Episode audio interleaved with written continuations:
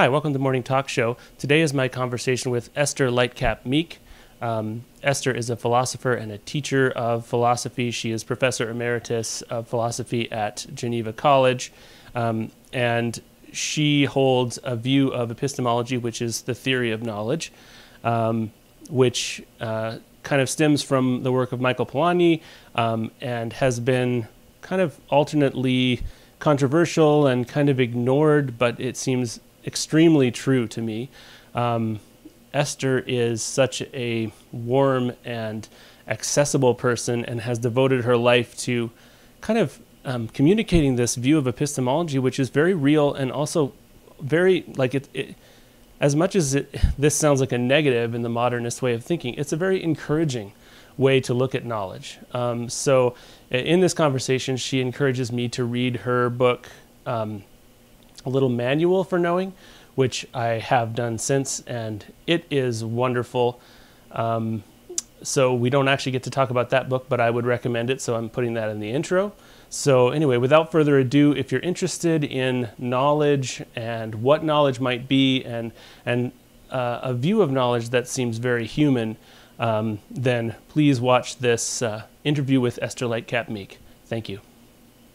Esther Meek, uh, welcome to Morning Talk Show.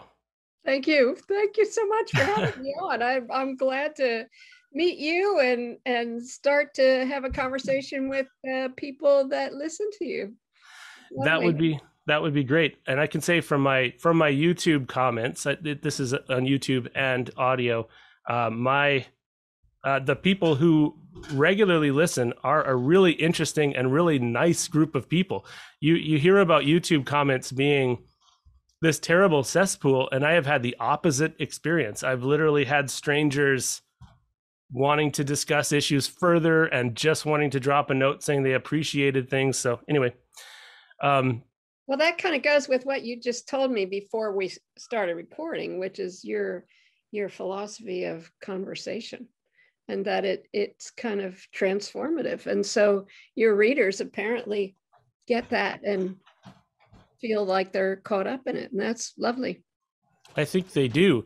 Um, yeah. So I what I what I do at the beginning of, of every episode is um, I'm going to try to keep it brief because I really do get going sometimes. But I, I just briefly say um why I wanted to have you, and then we can just be totally free form from from then on. And um so y you are you're someone that I've known about for a very long time, or very long pre you predate the the podcast for me.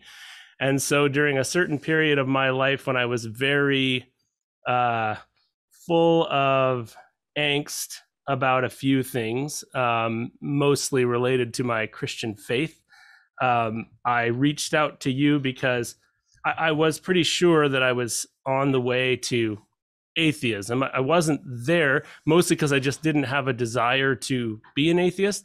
Um, but I felt like that was the only thing keeping me from it. Like uh, functionally, I was like, I don't know what's going on here.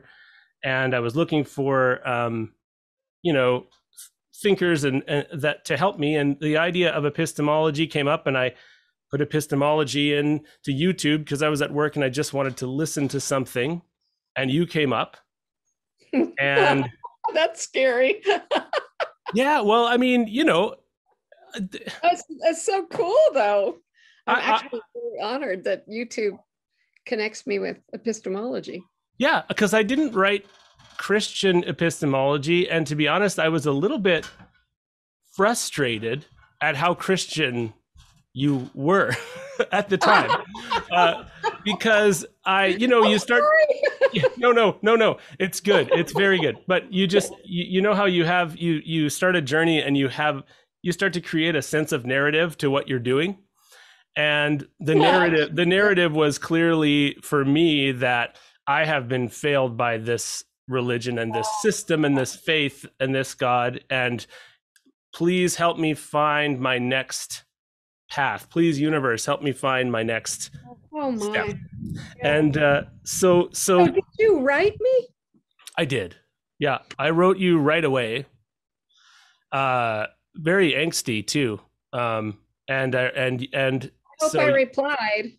I oh, would yes. feel terrible if I didn't reply. No, you did. Yeah, you replied and said, thank you for sharing so so honestly of yourself or something like that. I, I remember it better than a lot of things from that period of my life.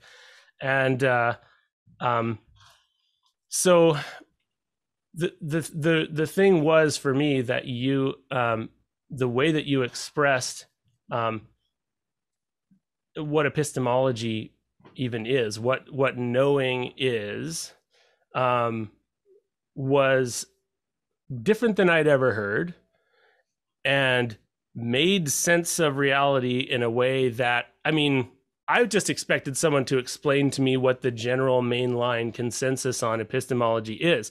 I, I got the opposite of that, because I would say it's probably not the mainline by any stretch. And uh, ever since then, it I've is had... what you're doing when you know. Right. Yes.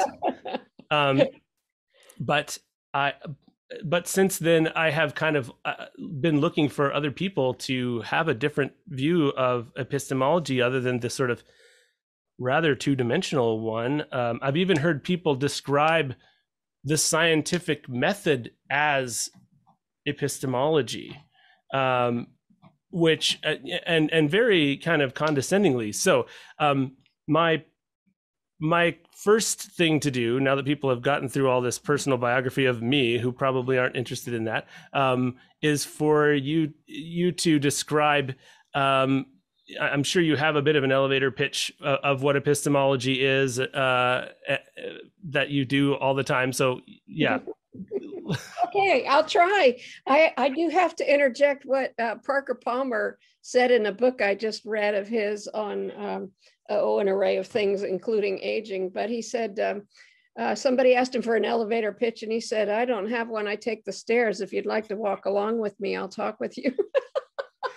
uh, I like that. Well, I would say epistemology has to do with all our questions about how knowing happens. And uh, in philosophy, uh, you get to study those big questions, but whether you study them or not, you have them.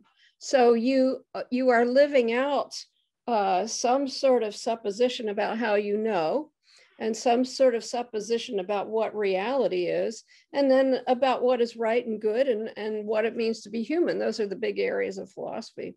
And so epistemology is not actually the study of anger management, as some eighteen-year-old said to me, but uh, it's, it's um, you know, episteme has to do with knowing. So it's a study of knowing. Uh, and it's a little weird to talk about knowing as an item, as opposed to the what's that you know. But um, mm. those were my thirteen-year-old questions. You know, I had a crisis as a child that, that was a really a, an epistemic existential crisis. And that's what really got me going on, on this. At first, I thought it was sin. I didn't tell anybody.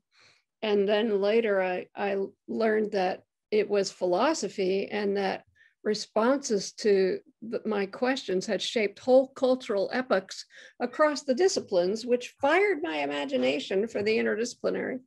And then it took me a few years more to figure out that you could actually study philosophy in college.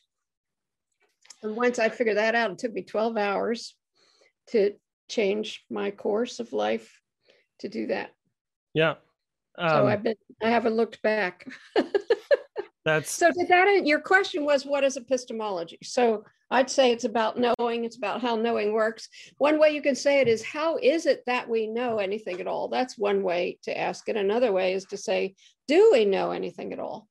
I, and I have to go on to say, in our modern era, we uh, have uh, put skepticism on the top side of the the the ball that we're balancing, and so we we tend to be all shaped as skeptics, and that's due to our modernist milieu, which I think is a problem, and it's not the way it should be. And if you get back to, I had mentioned to you earlier, I've been talking about a metaphysics of childhood, those things in in our very very earliest hours that that we come to rest in, um, trust of the other that we encounter, and delight in the things around us, is what is the orientation that is natural to us. So skepticism is not a part of that. Mm. Yeah. yeah. Oh, that's interesting. I, I like that you put in uh, children at the very end there, because the, it, it's so great. I have a, I have a ten month old baby that you didn't see earlier. And, uh, and so I've gone through this three times now, and uh, it is, yeah, you're, you're right. It's not, you know, skepticism is definitely a bolt on um, thing, and, and it's good. It's, it's not bad. I, I would say skeptic, I mean, correct me, you may feel that all skepticism is bad. I feel that, you know, I, I have a pretty strong uh, stream of skepticism within myself that um, I'm lucky enough that it just runs across everything instead of being only towards certain people, so that I'm skeptical of myself. And then, but then, uh, you know, can, can move into, you know, some kind of self-forgiveness, skeptical of others. But yes. Yeah. Interesting. I like that.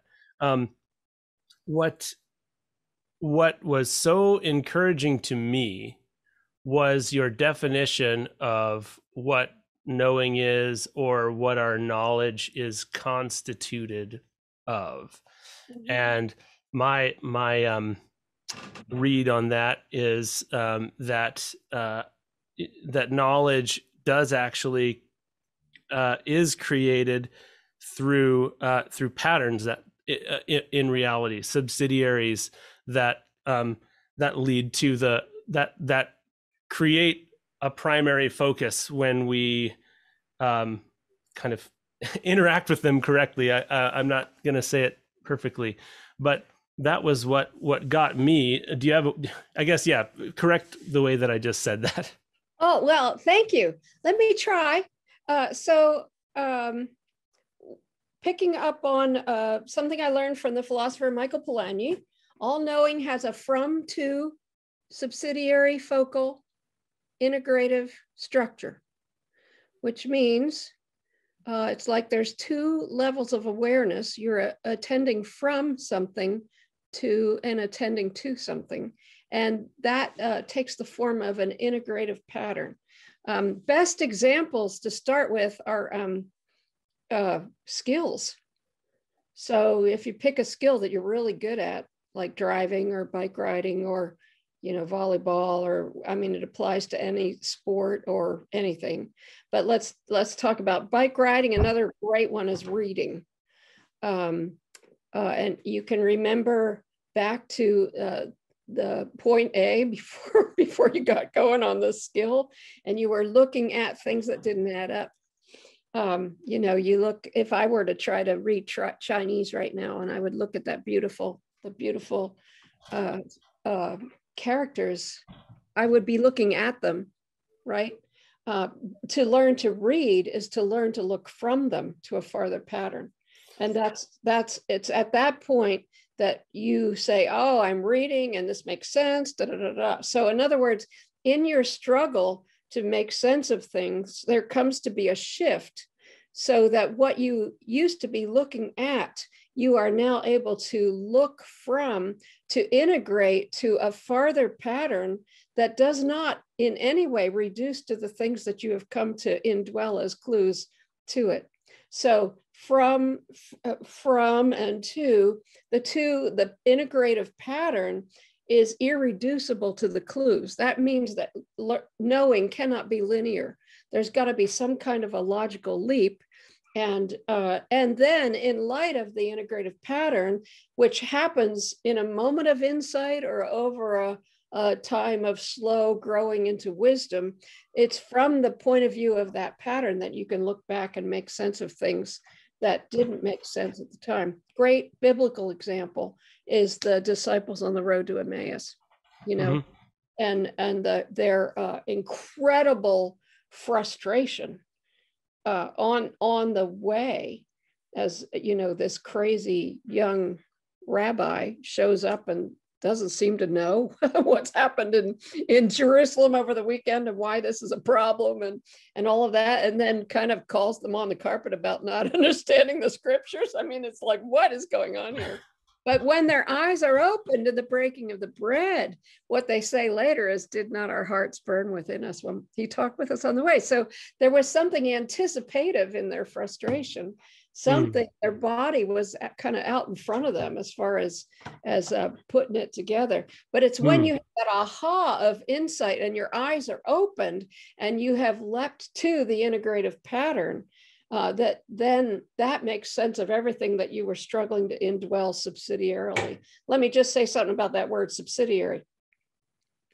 Uh, so the, the subsidiary level or subsidiary awareness, I tend to call it just the subsidiary because it can be stuff you're not aware of, but the point is that it's functioning subsidiarily Uh, and it's integrated into this pattern. So if you keep, if you're able successfully to ride a bike or surf or snowboard or or whatever, it's that you are subsidiarily indwelling and relying on, trusting yourself to your body, the board, the the pattern, the situation, the normative guides, the words that you've heard. You're subsidiarily indwelling and entrusting yourself to that, to open to the farther pattern and the possibilities beyond. So once you get it about bike riding, the world comes to you in possible bike paths. Yeah. Yeah. Uh, yeah. The bike riding one is one that has really, I've, I've taken on board um, as one of the, one of the ways I think of this uh through through your ideas. Um and can I just say something else? I'd, I'm mm-hmm. perhaps anticipating where you're going, but people's problem with knowledge in the modern age is we take knowledge to be focal information that we need to be certain of. Well, if that's what knowledge is, nobody could ride a bike. It cannot be done. It can't be done. If you focus on the bike and collect information, you will not ride a bike. If you're going to be a pro baseball player or a pro football player, you've got to get it about subsidiary focal integration. And then you see, when we look at, you know, the the ideal of what we think knowledge is, and we, you know, we post the scientific method on the on the board, you know, on the on the bulletin board, you know, in the front of the room. We, we, that's actually myopic. That's actually blinding us to the real. So mm. for us to, to, to be in a position to open out, to grasp the real, we need to have submitted ourselves to something, to, to start to live life on its terms, to, to entrust ourselves to the clues that we half understand.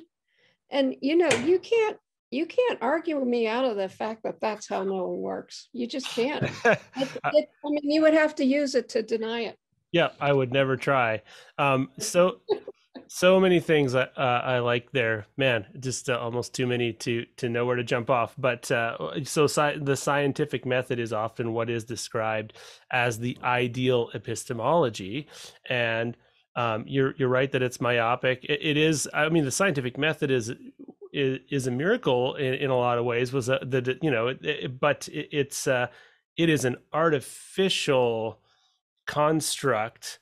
And I, uh, you know, I mean, I, I that's just my initial uh, thought about it. It's an artificial construct, which helps us to collect data, very specific data. But even, even the scientific uh, method requires this, uh, you know, forming a hypothesis. And I, I've, I've, I've read you talk about how, you know, you can't, how could you ever form a hypothesis, you know, without uh, this, that, that this other way. Um, when so, I was, a, you know, I was starting out as a chemistry major, I just thought, I can't, I can't possibly do the scientific method because I don't have what it takes to formulate tentative hypotheses.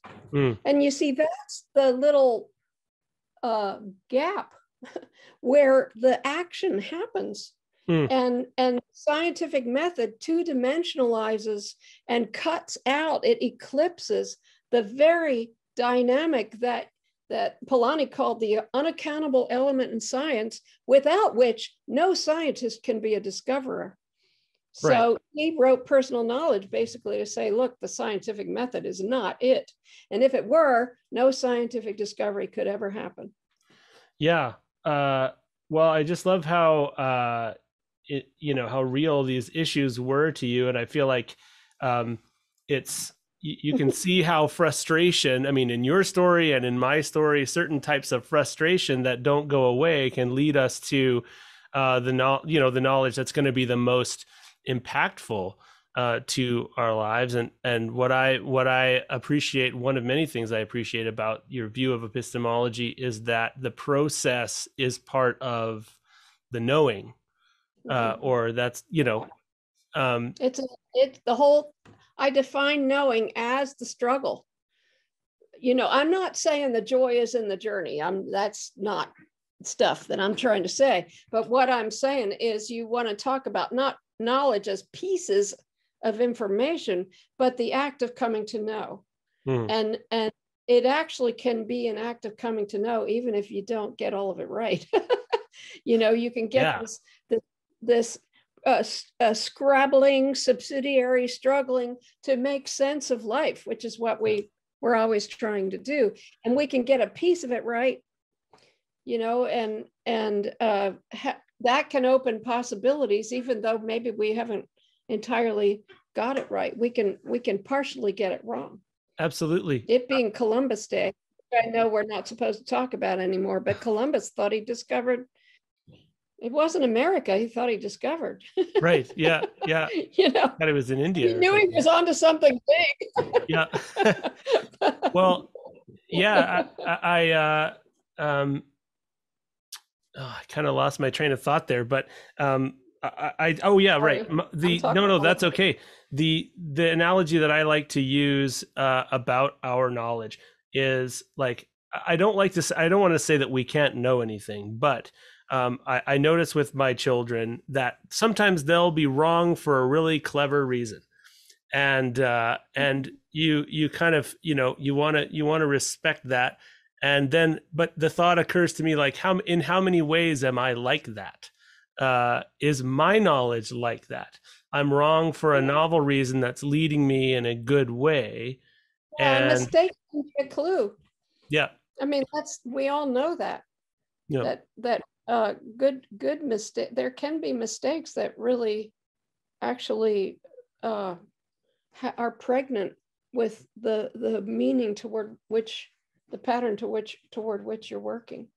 I've yeah. got a and Longing to Know. So Longing to Know is my first book, and it's a book for people considering Christianity who have questions that have to do with knowing. And, you know, what I found was, uh, well, obviously, I had those questions, but what I've found is anybody that's considering Christianity has to wrestle with those things too.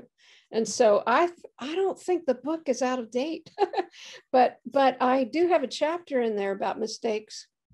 Mm. And I, I do have a chapter in there about doubt. Mm. That one's called, um, Are You the One Who Was to Come, or Should We Look for Someone Else? uh, yeah. It It's great. I mean, and I, I do recommend the book, especially for people considering Christianity. Um, uh, I, I kind of wanted to talk to you because um, I, I would like to see this idea of epistemology. Um, you know, I, I've got no uh, no issue with it leading people to Christianity, but I, I think it's a it's a kind of almost primordial, like pre-step for for some people. It definitely was for me. I mean, it was a long time after I.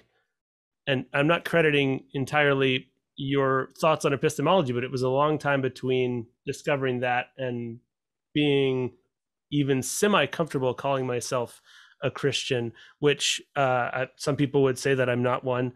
Uh, some people would say that I am. But uh, I, the fascinating thing about it is that uh, I wanted to ask a couple of questions. Oh, my goodness. My phone is ringing here. No. Um, sorry, I'm going to put this on airplane mode. Um, that's never happened in an interview before. I, it's this new computer is linked to my phone. Anyway, um, so a couple of distinctions that I was wondering if you could um, explain would be like th this type of knowing overlaps for me with with the intuition and with faith. So, and that was one of the things that I found so compelling about it was I like un like. I like when concepts fudge together and are difficult to pry apart. And it made so much sense to me, but I was like, damn it, this is faith. again. This is faith again. I, I, am I back? Am I on the road back to this thing? So what, how would you, how would you make the uh, distinction between knowledge and intuition and or knowledge and faith? Okay. Well, I probably would mush them all together. Uh, I would say all knowing has uh, a components, essential components that can get called either one of those. So when I was studying Michael Polanyi, I went on to do my dissertation on his work, but I was trying to justify my Christianity to myself. Uh, when I, one of the things that he said that helped me was he defined commitment. Uh, and you're too young to remember when commitment was a bad existentialist word. But, um, in any case, he defined commitment as our manner of disposing ourselves towards something. And so uh, I, in bike language, that's uh, entrusting yourself to that contraption. And um, which took the word commitment, or I took it to be faith, as And, and made it very, very concrete. And that's how in Longing to Know, I keep talking about my auto mechanic, and there's faith all over that. So what, you know, there's all kinds of things in the act of coming to know that we Christians tend to designate as faith. Commitment to, uh, to trust something that we half understand, you know. Another is uh, the kind of resolve to hang on to something in the darkness. That's another thing. So John the Baptist's story, you know, he has this great, oh, I see it moment, behold, the Lamb of God who takes away the sins of the world.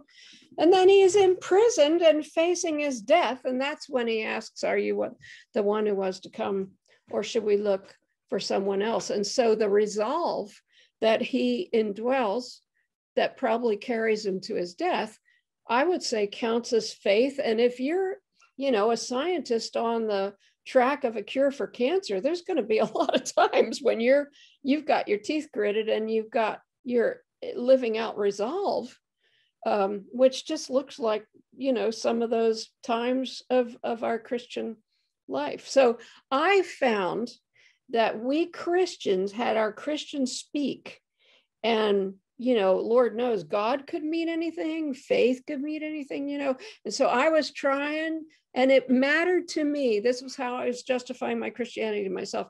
I needed to see that to be a Christian wasn't some goofy, idiotic, uh, unique way of trusting a book to tell you about something that you didn't see. I mean, that looked like, it looked so ridiculous to me. But what I wanted, I needed to see was that was actually an ordinary act of knowing.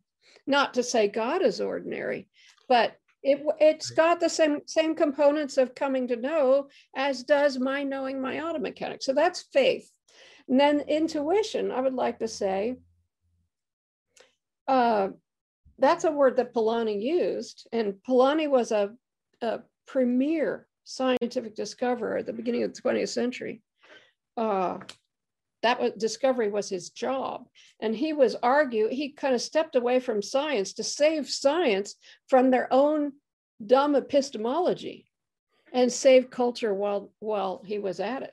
Hmm. Um, because he really felt that this that this bad epistemology was what was destroying his Europe. He was Hungarian mm-hmm. and Jewish. Um, but uh, th the trick is that he said for us to be a discoverer, which means you gotta, it's a little elitist, you gotta have some genius, right?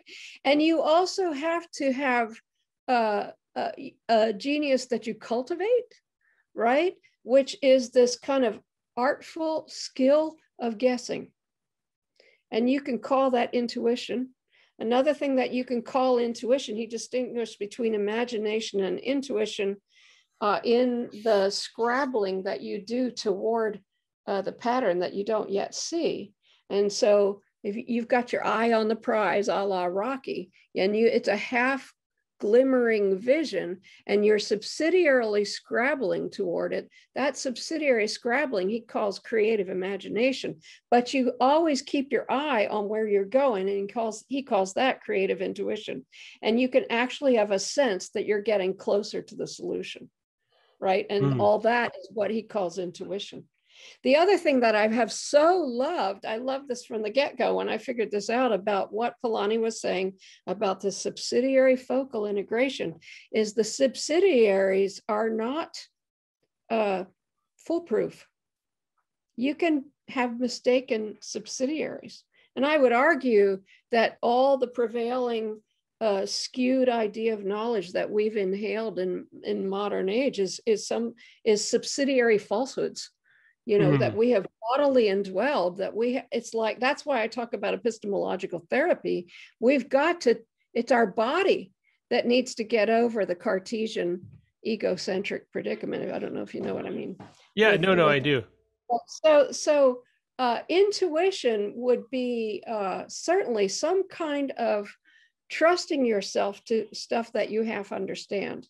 And, and also trusting yourself that you, to things that you cannot put into words. And that's why Polanyi's uh, uh, account of how knowing actually works in discovery really helps, helps restore us to ourselves and our knowing, because we do that all the time. Yeah. Yeah. I mean, it's so, it, it's weird that something that sounds, that is so consonant with my experience of life and with pretty much probably everyone everyone's experience of life would also sound so heretical, uh, you know, because it's just not what we want to think our knowledge is. So I, I've, uh, yeah, that's, hmm. and, and it's also, uh, knowledge is at such a basic level, such a low level, uh, not in a uh, qualitative way, but such a deep level that uh, it, it's actually kind of hard to talk about. And this so so this is the second podcast episode I've done about it, and you know, the other one was I, I really enjoyed it, but it was like it was hard to find anybody who wanted to talk about it even. Uh, so I guess yeah I, I, it seems to me like the, the modern epistemology, where people really somehow believe that their their personal epistemology by which they um you know Uh, by which they know how what's in their refrigerator and how to get to their job, is they, they, it's it's like scientific. It's somehow like they haven't in, eaten science, and it's it's now in their mind, and it's it's how their mind works, and it it is a fiction um, th that that that people that people have that that we actually think in this way. But like so so you must get a lot of resistance. Um, You must, or I, I shouldn't say you must, I should just ask, do you get a lot of resistance, or do you get people just thinking it's like a fringe way of thinking that doesn't even deserve? Yeah, you know, uh, if I actually get to talk to you face and face, face to face as I am, and I start talking to you about bike riding and making you find subsidiary focal integration in your bike riding, what I end up with is very excited people who feel utterly restored to themselves. So the argument doesn't come from there. Right. And I think perhaps you've put your finger on it, that what happens, what is more likely to happen is um, somebody would dismiss this as not being epistemology or right. something. So Michael Polanyi is not widely known, even though it's incredible. His genius is incredible, and partly is he was a direct threat to the guild about epistemology and philosophy of science. If anybody should be a philosopher of science, it should be Polanyi, but he is not in the approved story at all, and he was taken to be an eccentric. Right. Now, I already look like an eccentric, but you know, you you get in a room with me and I start chattering at you about football, and uh, you know, you just might find it that you just have to think about, well, how how does this happen? Because honestly, you know, if if the the reigning paradigm of knowledge of, as information is the case, everybody is discredited. And the football players above all, and the artists. I mean, everything that's worth anything in life of your artful skills, your blacksmithy, your, you know, I don't know, your crocheting, whatever it is, it just doesn't count as knowledge. Yeah. And, and that's pretty. And then you think about the poor scientists are not even allowed to accredit the very genius that that is, you know, if, if, you know, despite their scientific method, they're relying on that get them to the discovery. Yeah. So it's just, it's just a cry and shame. But I think what, ha you know, and quite, uh, here's, you know, when you kind of translate me over into, you know, church and Christianity and stuff, I don't go into pews and talk to people about doubt and certainty. You know, if I, you know, I go and smile sweetly and worship God, you know, but, but if somebody did raise the question, I'd say, well, let's talk about bike riding for a while. That's what I'd say. And, mm. you know, the keep keeping your balance on a bike is utterly inarticulable. Right. Yes, you could write out a physics formula, but that's no help when it comes to figuring out how to do it. Yeah. And keeping your balance on a bike is uh, something that is inarticulable, but it's palpable. You can get it wrong and you can train it. Mm. That's the subsidiary. The, to me, that's like the prime example of the subsidiary. And that is not subjective. It's not mystical. It's ordinary. It's ordinary. And it's, uh, yes, it's fantastic. But how is our Christianity different from that? Yeah. In a way, I feel like the, the way you're describing knowing is fantastic because we've had this good long time of, of just not feeling like the right tool for the job. Like, uh, you know, growing up, you know, just feeling like, I don't know. I feel like I am a, a, a person whose intuition has been straining at the leash for my whole life. And I was raised in a very uh, conservative uh, environment where um, there was lots of philosophy. Uh, not, there wasn't lots of philosophy. There was just enough philosophy to dismiss uh, philosophy. And, and, and, you know, I've come from a culture where Um, I was told once in, in asking some questions, I was corrected once by a theology professor for using the term intuition because that came from Eastern mysticism. And uh, I mean, it's fine. He wasn't even my professor, and I told him he was being a jerk. Uh, uh, I mean, yeah, he really was. But anyway, uh, I, I, I don't really know. I don't really know where I'm going with this, except just that I have a desire for this conversation to grow, that this this way of thinking to grow, and to um, to go beyond the people who are interested in philosophy, because that's one of the things that's a a, a pretty big divide, right? Because we're talking. I mean, we've well, been I talking. Fix that because oh, good. There's one thing you need to be philosophical. And that's to be born. Yeah. So philosophy needs to be unleashed to everybody. Yeah. That's my gig. Actually, you know, I just came up with a, uh, a weird analogy. So uh, uh, let me just go with it for a second. And it's from C S Lewis. So it probably will be something that you, I mean, you may be familiar um, in the Chronicles of Narnia. Um, when uh, Aslan talks to Lucy, do you, are you familiar with the Chronicles of Narnia? Aslan talks to Lucy and tells her she's got to go wake everybody up who's sleeping. They've had a terrible day, and get them to follow her uh, and say that it's because uh, he told he told them uh, that they can't see him. Mm-hmm. And that's how it feels. Oh, man, even as I say this, I feel like I'm, I'm exposing some kind of savior complex that I have. But that's how it feels sometimes, in that I, I, I sense that I would like to communicate these ideas to people who don't even want to know them, because I do think I know that I have suffered in, yeah. in my mind. In fact, like, and this is an unusual...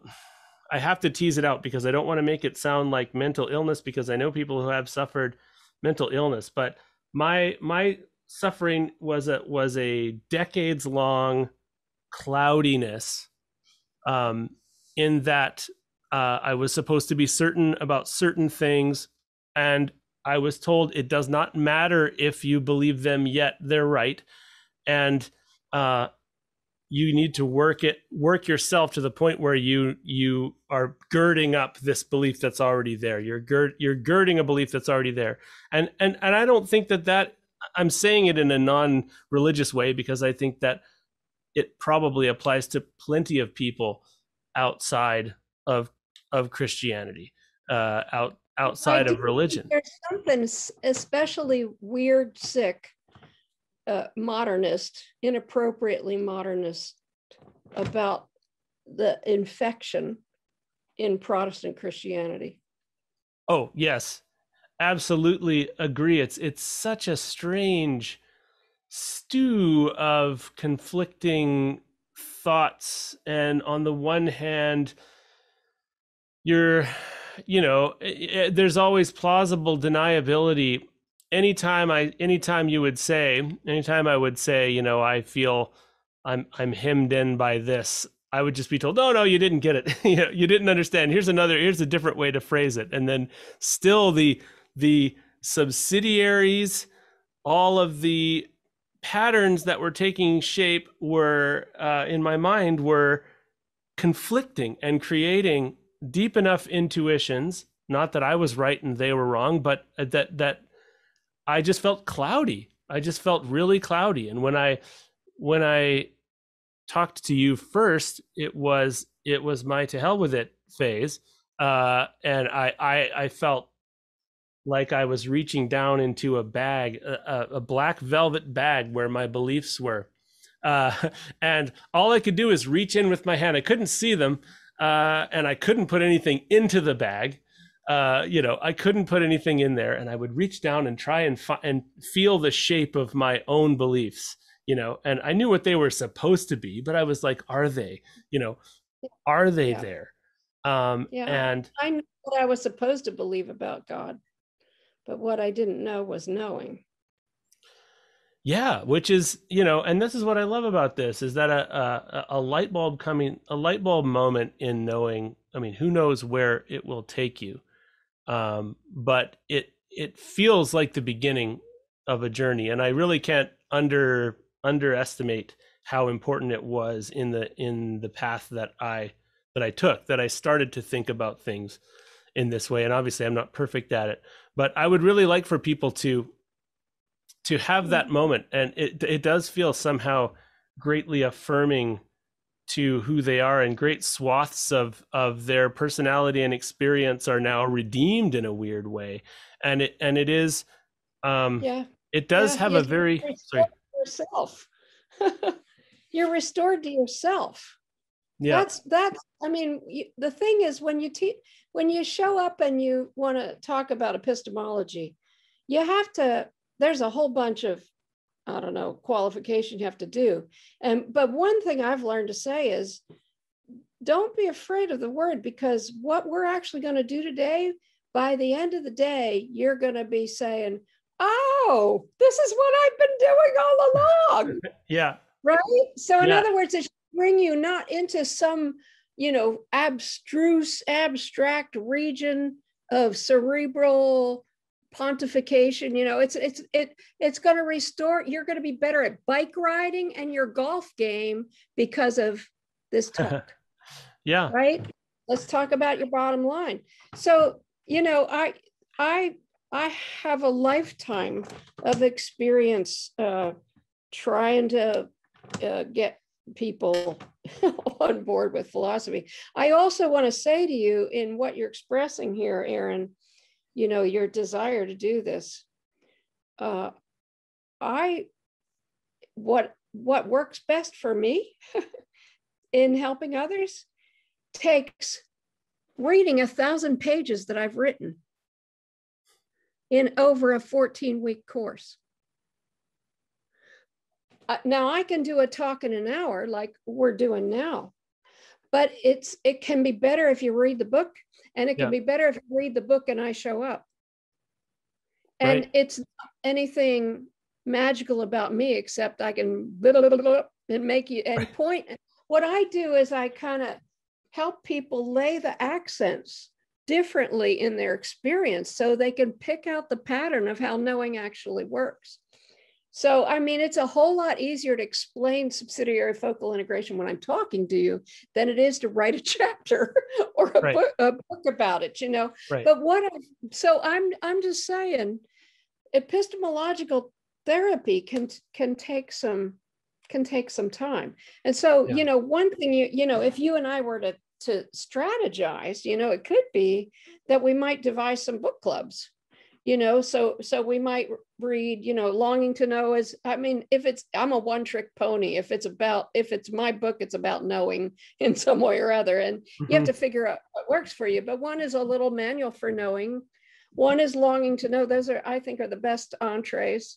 And, but Loving to Know, the big fat one, that's maybe the, the toughest read, but oh my gosh, the riches in there that I've found in other people and been able to present is just unbelievable. I think Little Manual just sk- skims the cream off of that. Mm. But but I guess what I'm saying is, uh, it it takes um, a willingness on the part of your conversant to listen for a long time.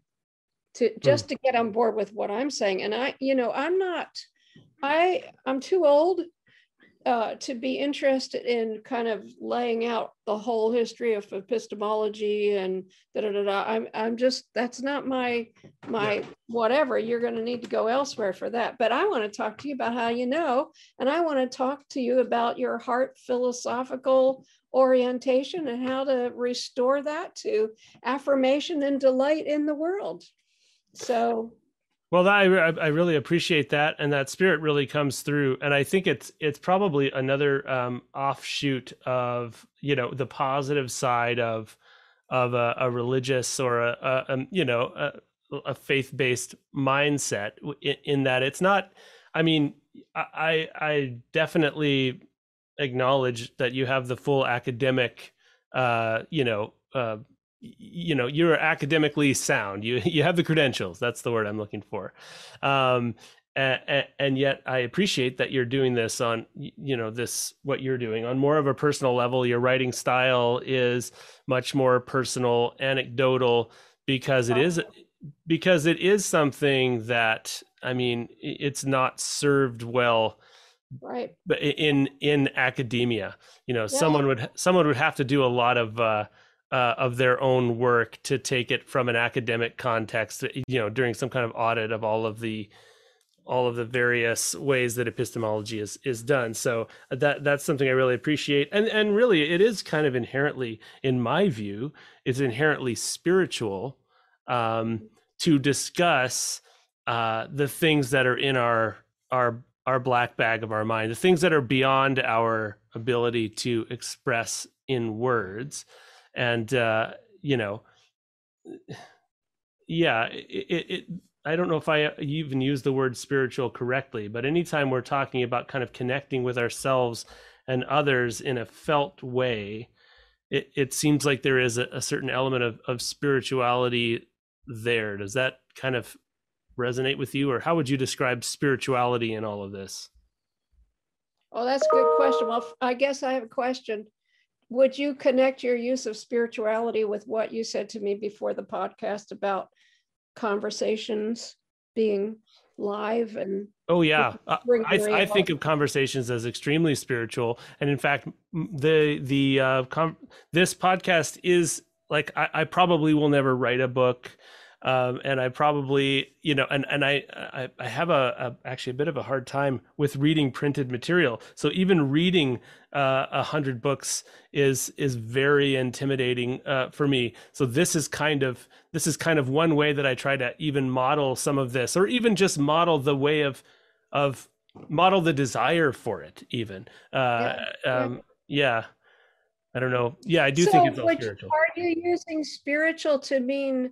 Uh, something more's going on than the the physical items presenting? That, that there's just more going on?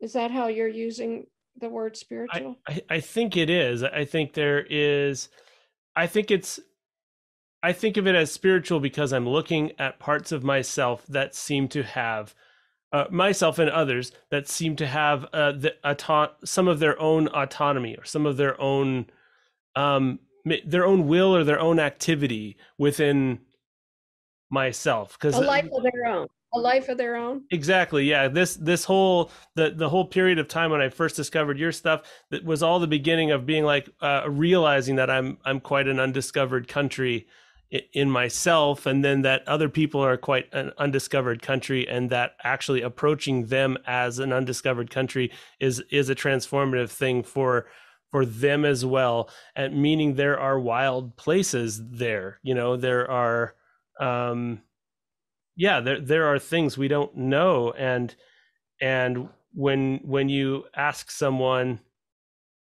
I don't know. You you can you you know.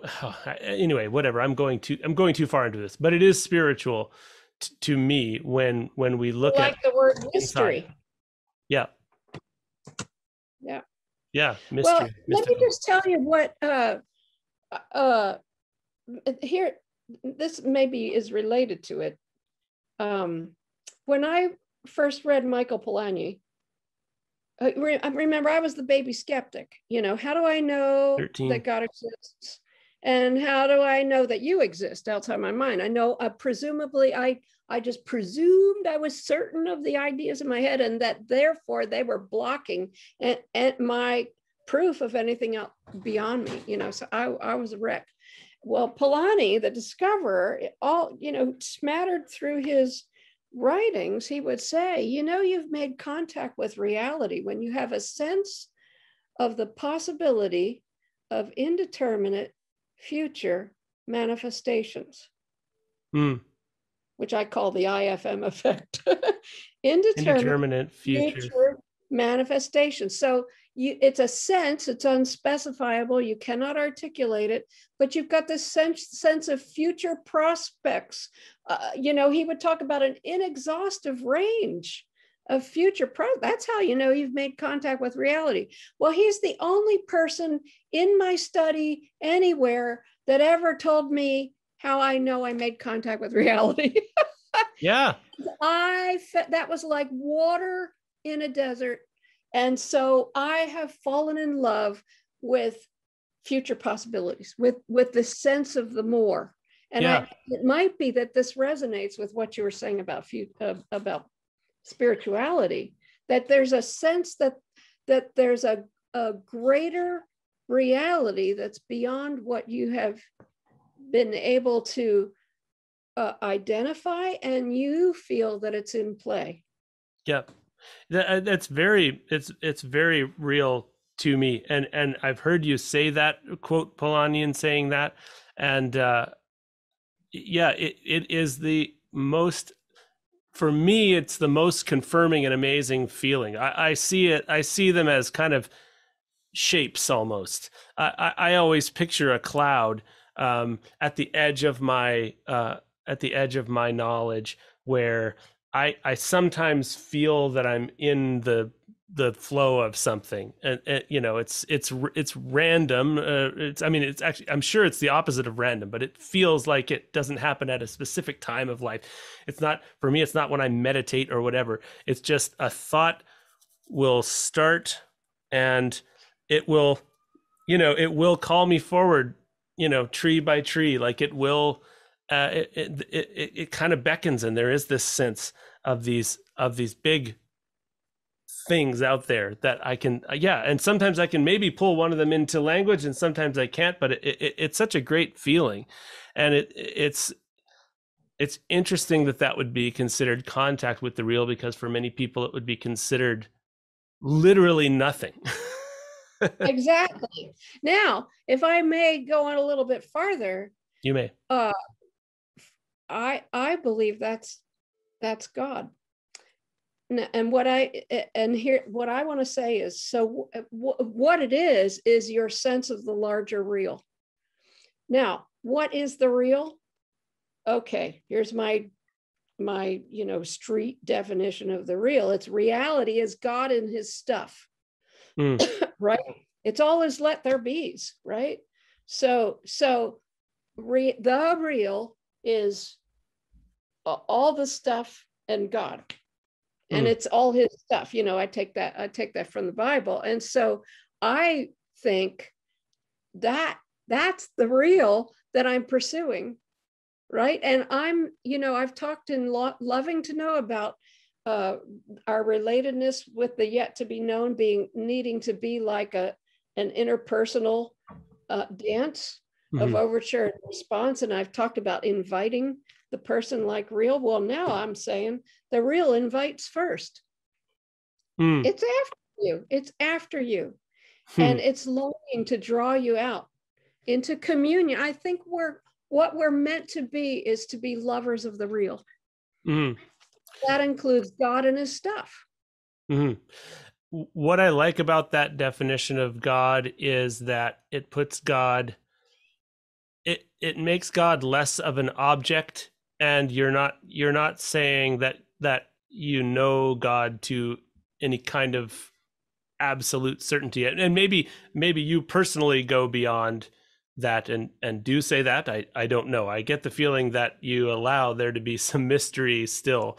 In, in... Well, uh, what I would say, let's let's assume for the sake of argument that you have the Bible memorized. How much do you really know about God? Right. uh, I mean, have we got him in a box? I don't think so. Yeah. You know, I, honestly, all of our ordinary language, uh, not to mention our literary language, not to mention biblical language, is pregnant. It's pregnant with a three-dimensional richness that's always beyond the words themselves. Our words are pregnant. Yeah. And, and, and so the Lord is my shepherd, you know, Psalm twenty-three, you can immerse yourself in that every day of your life. And there's newness and possibilities every day. Yeah, well, I, and, and really, honestly, the Bible has come alive for me in, uh, I don't, I never really thought of it necessarily as being related to this sort of trying to, in, trying to think about this new epistemology, or not new epistemology, but new to me epistemology, but yeah, um, and uh, the Bible, and then all kinds of, uh, of uh, stories uh, kind of come alive as well. And I think that the, the I like that your definition of God is not uh, this crystallized, perfectly known thing. I like that God calls from outside. Um, and I do think that for anybody like listening to this who is attracted to this way of thinking, there is an inherent danger to it in a way, because it does, uh, you know, not a danger. I mean, it feels like a totally worthwhile danger. But it is a it is a danger because you don't know what's, you know, when that folk when it, when things come into focus uh, from the, the deepest reaches, you you're not telling them what they must be or what or or what they are. You know, like uh, uh, you're you're looking for what they are through through clues. Yeah. I don't know if that well, makes sense. Maybe this helps too. This we haven't talked about this, but it's in longing to know and in loving to know too. And that is the role of authoritative guides in knowing. And, and um, you know, if you think about, uh, I don't know, a figure skater and and the, the, the coach's language that shapes what the figure skater does with their body, you know, that, that kind of thing, that's, that's a, an authoritative guide. And um, uh, the authoritative guides uh, and their maximic language is part of the clues that we rely on to invite the real. Okay. And so I see the Bible as that maximic authoritative language that is actually meant to be subsidiary, not focal. What's supposed to be focal is my love of God.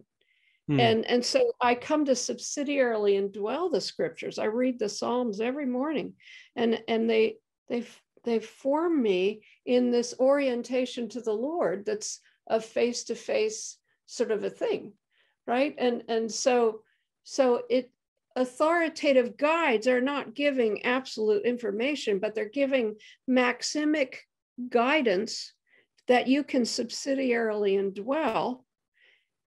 um, that then help to help you to see what is there. So authoritative guides teach us to see what is there, like a radiologist, a radiologist would train somebody to read an x-ray. It's it's to see what's already there, mm-hmm. but we have to be trained by an authoritative guide to see it. And the other thing I would say too is I, I my account of truth is to say that all truth is professional, meaning we profess it. It's credo.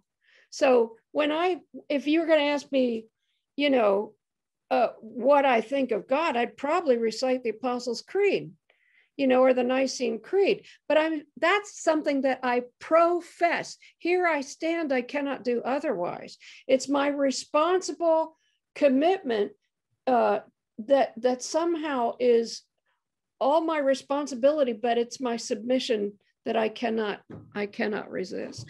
Mm. But I do, the, the credo, just like the Bible, it it it's it in a way it's it's again pregnant. I mean, what the what the creeds are, are what you don't want to say about God. You know what I'm saying? Mm. But it just, when you say, I believe in God the Father, Almighty, maker of heaven and earth, I mean, you've got enough to chew on there for eternity. I can't right. get over the maker of heaven and earth business. Uh, but it's pregnant with mystery, but it's not, what it isn't is subjectivist. It's be, it's pregnant with mystery because it's a richer reality than you can get your head around. Not anything wrong with you. What this is, is the richness, the three-dimensionality, the inexhaustive depth and possibilities of a world made by God. It's gonna be like this. And you, mm. it, you get to splash in it. You get to splash in exuberance in this. And it also helps you be ironic or peaceable when you might not feel yourself to be exactly on the same page with your neighbor. Yeah, yeah, um, yeah. It's it's all good stuff, and yeah, like like there is a, there is a submission, a submissive element, or a uh, submissive, or a. Um, There's an active submission to the real involved in, in epistemology in the way that you're talking about, and and that and that can explode up into submission to God and to to the real. And you know, I, I think the the word God is very loaded, uh, and the word submission is very loaded. Um, but at the same time, uh, when we when we relax into these things, there is. is such a great relief. And I feel like sub submission is something that you, you know, that is, is missing, I think. Yep. Yep. Uh, here's what, and here's what submission looks like for me. You want your rose bush to grow? You better find out how to fertilize it, how to water it, and how to clip it, and when to clip it. That's mm-hmm. submission to the real. Mm. And if you do that, that rose bush will make you a very happy camper. Yep. And then you get, you know, people, uh, th there's a cer certain amount of beating nature into submission, uh, you know, with things like big monocrop farms and that kind of thing that uh, aren't part of, they're not su maybe submitting to the, to the, to the larger ecosystem. And that's a whole other thing. But, you know, with this, with this type of knowing, you, you know, th there's always, uh, there's always the chance for your knowledge to be, to be redeemed as new information comes forward. Um, and it's it's an intrinsically humble approach to live life on the terms of the yet to be known, out of regard for the other. Yeah, that's great, and that's a that's a really great line, probably to end on. I don't want to make you talk to me forever. Um, but uh, I Maybe could probably do it again sometime, though. That would be amazing. Yeah, that would be really great. I would say the best time would be uh, after I've read your book on the uh, what did you call it again? The Metaphysics of Childhood. Well, I have. I'm writing that one now. Okay. Or we could talk to it. Talk about it in advance uh, of it. Yeah. Okay. So, well, why don't you? You could read Little Manual for Knowing.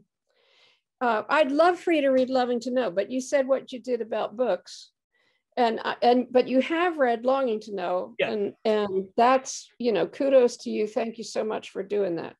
Uh, little manual would be, it, you could consider it an entree to loving to know. Okay. So little manual could be your next step.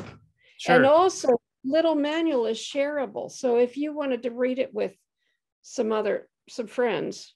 Okay. You know, it, it, what little manual is, is a how-to for knowing ventures in any field. Hmm. And that's either individual or or group design teams, th- sorts of things. It's it's an it's a, a freshman orientation book. It's a business seminar book. It's an athletic training book. uh, you know, and so there's a scads of questions at the end of each chapter to lead you or your team through your knowing venture. Hmm. So, so you might look at that, and yeah, and that might be.